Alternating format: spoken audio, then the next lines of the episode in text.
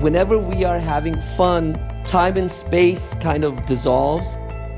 We need permission to play, to reconnect with our inner child, to still have a sense of wonder in the world. And what comes out most of the times is great creativity, great poetry, great riffs, home runs, grand slams, or sixes. Hello, everyone. I'm Varun Soni, and I am the Dean of Religious and Spiritual Life at the University of Southern California. This is More Than a Game, a podcast where we explore the human experience through the lens of sports and search for spiritual wisdom to help us make sense of the time we're living in. Together, we'll ask what can we learn from the religion of sports to help guide us through this challenging moment? Today's episode Play. Given all the challenges of the world and all the pain and anxiety around us, it seems almost frivolous to think about the idea of play like it's a luxury we can't afford right now. But I think that's why it's even more important at this moment. It can help provide us with balance, clarity, and joy, and give us a way to connect with one another, apart from all the problems of the world. And that's why I'm thrilled to welcome to the show my dear friend, Salman Ahmed. Listeners might know Salman as one of the most famous and beloved musicians in Pakistan. He is the founder of the rock and roll band Junoon and has sold 30 million records worldwide. But he's also a cricket player, a UN Goodwill ambassador, a professor, a philanthropist, and being South Asian American, he's also a physician. We all have to make our parents proud, I guess. Salman, thank you so much for joining us today from Islamabad, Pakistan. Hey, Varun, great to hear your voice. And uh, I hope everybody, wherever you are, safe and uh, physically distanced and wearing masks. It's so good to hear your voice, too. You know, when I thought of play uh, and when I was planning this episode, uh, I immediately thought of you because of your life's work, which is play. You play music, you play cricket, and, and you play at the highest levels. For all of us who might not be familiar with cricket, can you tell us a little bit about the game and your experience playing it? Cricket is the biggest national sport of India, Pakistan, Bangladesh, Australia, Wherever the British went, they taught people how to play cricket. And it's an alternative religion. Identity, politics, nationalism, uh, spirituality, all of that in this heady mix, cultural mix, is what cricket is. It's an addictive, infectious sport. My friends tell me that when India and Pakistan play each other in cricket, the usual military tensions on the border actually subside because people are tuned into the match. There's no doubt that what sports and music and you know arts and culture it does and i've seen it happen in my life is that it you know when they say suspend your disbelief you know it, people get disarmed. Their you know their passion whichever country you belong to last year was the cricket world cup and each time you know uh, Bangladesh was playing against England, Australia, I'd be rooting for Bangladesh, you know. Uh, uh, if India was playing Australia, I'd be rooting for India. Uh, uh but to be honest, when Pakistan plays India, you're not rooting for India if you're if you're a Pakistani. You know, of course, uh, we still have our tribes, right? Uh, yeah, no, no, absolutely. I mean, that's just that's just us. You know, it's like come on, the, the, the Yankees and the Boston Red Sox. You know, if you live in New York, you're not going to be rooting for the Red Sox in Yankee Stadium. You know, so yes, there is a love hate relationship, uh, uh, you know, uh, but, but it, again, you're able to appreciate the other side. And if they beat you fair and square, you know, you're able to say, man, yeah, you, you guys were much better. And so you grew up playing on the streets in the neighborhoods, as so many kids do. But at some point, you also played professionally on the national team in Pakistan when they played in Bangladesh.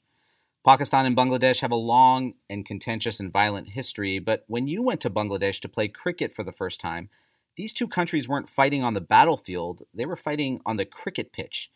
Can you talk about that experience representing Pakistan in Bangladesh? Yeah, Varun, so when I graduated from high school and I started playing cricket, within two or three years, I got a chance to play against Imran. Now, Imran Khan for all of those who don't know, is like the Kobe Bryant, Michael Jordan, uh, uh, Roger Federer of cricket. When he was playing, he was he was the captain of the team. And one day in 1985, I had an opportunity to bat against him. I was this rookie, but I scored 64 runs against him. You know, which is a big deal. So he asked me. He said, "We're going on this first ever tour to Bangladesh. Would you consider being part of the thing?" And I looked at him, and you know, my jaw dropped. And I said, Yeah, you know, I'll go on the tour. When we arrived, we were told that, look, this is the first time a Pakistani, any kind of, uh, you know, sports team is going there and there might be resistance and hostility. So please you know be on your best behavior okay? And and you know we were i was 20 21 years old at that time. Varun the moment we landed at dhaka airport it was pandemonium but not in a bad way they were all saying Imran, Imran, Imran, Imran, right? And I mean, it showed you how sport transcends politics, religion, you know, everything. And so that's the thing, you know, that I think we both appreciate about the power of sports. When it's state to state diplomacy, it's it's the politicians talking, but but when you're on the cricket pitch, it's the people talking. And I want to talk more about Imran Khan. I know he's like an older brother to you, and Imran's story is an extraordinary story from being Pakistan's greatest sportsman to winning the World Cup in 1992. And now, for those who don't know, Imran Khan is the Prime Minister of Pakistan. And in part, I think his appeal as political leader is that he was also a leader on the cricket pitch. So people could say, hey, he led us to glory in the World Cup. He can lead Pakistan to glory in other spheres as well. What lessons do you think Imran learned on the pitch as cricket captain that, that he was able to bring into his new role as the leader of Pakistan? Well, Varun, you know, uh, there was a time in cricket that if Pakistan went to play in India, uh, the home home umpires, you know, the Indian umpires would be there and, and vice versa. Now, what would happen because of that is there would be bad decisions, and people would scream and you know that these were biased decisions based on nationalism. So, what Imran Khan did when he became uh, uh, you know the captain of Pakistan, he took a revolutionary step. Imran Khan said, "I don't want to play against them with home umpires." Let's get third uh, neutral umpires, like and and two Indian umpires came. He got two umpires from India to come and officiate the games in Pakistan basically showing to the world that you know that we need to have neutral umpires so that all the all the uh, results you know they're above board. Nobody can complain that look they were hard done by the by the umps you know? And and th- that experiment that he did then changed the entire cricketing world that there would be neutral umpires wherever you play. You never never have home umpires. So merit right? Second thing courage. Because you know when you have a, a, a guy coming running at you with a you know red uh, uh, you know a cricket ball uh, and throwing it at you, you know bowling it at you over hundred miles per hour, you know, and it's clo- going past your ears. Your you need courage. So courage, you know, a huge amount of courage, uh, strategy, you know, mind, uh, uh, faith. You know, it requires faith. And Imran Khan applied the same teamwork. Uh, you know, I could go on, uh, um, uh, uh but he applied those uh, th- those lessons to politics, and it took him a long, long, long, long time, a lot of patience, 24 years, and his main slogan was accountability. You know, accountability, and, and, and you know, two years ago he became prime minister. So I want to switch topics here. Um, just like Imran Khan is like your older brother, I've always seen you as kind of like my older brother. And so I was really distressed several months ago when I got a text from a friend of mine saying, Hey, Salman is in the hospital, he's on a ventilator, and he's got COVID. I freaked out. I know that South Asian Twitter was freaking out too. And so I immediately reached out to you and I found out that you weren't hospitalized, but you did have COVID. And you were the first person I knew who had it. This was several months ago, so we didn't know that much about it. And you used that opportunity to really educate others through social media. You chronicled your time in quarantine uh, as you were wrestling with the fear and uncertainty of what this means because you were really one of the first in our community to go public through all this. Yeah, Varun. So it was April. Uh, I was in New York, you know, just uh, north of the city, uh, Manhattan.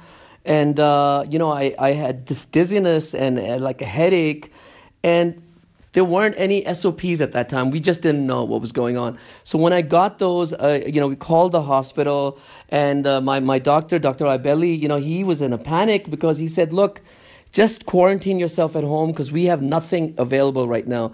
No tests, no N95 masks." Uh, uh, you know, no ventilators. Uh, um, so you, you just stay at home, and uh, you know that's what I did basically. I stay, uh, you know, I was I was quarantined upstairs in the loft uh, in New York, and I did a lot of reading. I did I wrote songs. I you know was physically distanced. I ate right. I took a lot of antioxidants. So you're just going through the you know the rigors and some days would be very, very bad because you'd feel that, you know, you just can't get out of bed. You know, two or three days in a row, you're so weak. And it was a surreal time, but what it what it taught me really was that look, you know, life is fragile and something like this, which has happened, you know, the last time it happened was 100 years ago with the Spanish flu, is that you have to be ready for anything in your life. And now, you know, being a COVID ambassador, uh, you know, uh, for South Asia, I'm just teaching what I learned. We're going to get through it. I, th- I think humanity is definitely going to get through it, but you got to stay positive and you have to follow the SOPs. If you can't do anything, please wear a mask. That's great advice. Hopefully, that's what people take from your experience. And I think what this shows us is that we all do have a responsibility for each other. We are connected as a human family. Our actions do matter. Look, one of the things this virus has taught humanity is that you could be a Bollywood superstar or you could be a Hollywood superstar. You could be a rock star, a cricketer, a prime minister, a prince, a king, a president, a governor. You could be rich, poor, black, white, brown, male, female. It is an equal opportunity infector, you know? And, and, and it's, it's cut through. I mean, you know, it's not like if you're living in a you know afflu- affluent country, you're going to be safe. No, this is attacking you know the body, uh, uh, and it's teaching you. I mean, if you're looking for signs, it's like how interconnected we are as as people, nations, tribes. You know, uh, and and if we don't care for each other, you know. Uh, uh, we're going to have, you know, this is one pandemic. Look at global warming. You know, it's all the world, this planet is very small, very interconnected, and we have to think of each other, whether we are in Islamabad, Chicago, or LA, anywhere. I want to end today where we started, and, and that's with the idea of play. I recently came across a quote by George Bernard Shaw We don't stop playing because we grow old, we grow old because we stop playing. I wonder what you think about this quote. What does it mean to you, especially at this moment in your life? Yeah, it's it's a beautiful look. Uh, as an artist, one of the ways we we are able to create, you know, poetry and music is because there's a child inside that you know it's alive and it's playful. You know, uh, uh, you know, all my memories with cricket and music uh, are about fun. It's about having fun, and I think that quote uh, uh, is very apt. That when, whenever we are having fun, time and space kind of dissolves, and what comes out most of the times is great creativity, great poetry, great riffs, um, you know, home runs, grand slams, or sixes. That that's beautiful.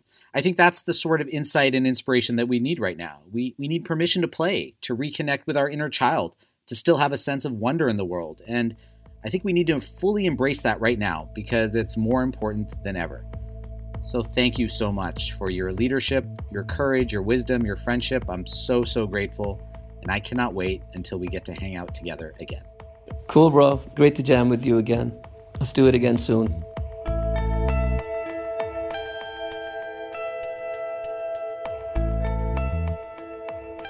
Thanks for listening to More Than a Game. This show comes from Religion of Sports. Our theme music was composed by Michael Kramer. Alex Claiborne is our producer. Jessica Popovac edits this show. Our executive producers are Amit Sankaran, Gotham Chopra, and Adam Schlossman. And I'm your host, Varun Soni. Thanks for listening.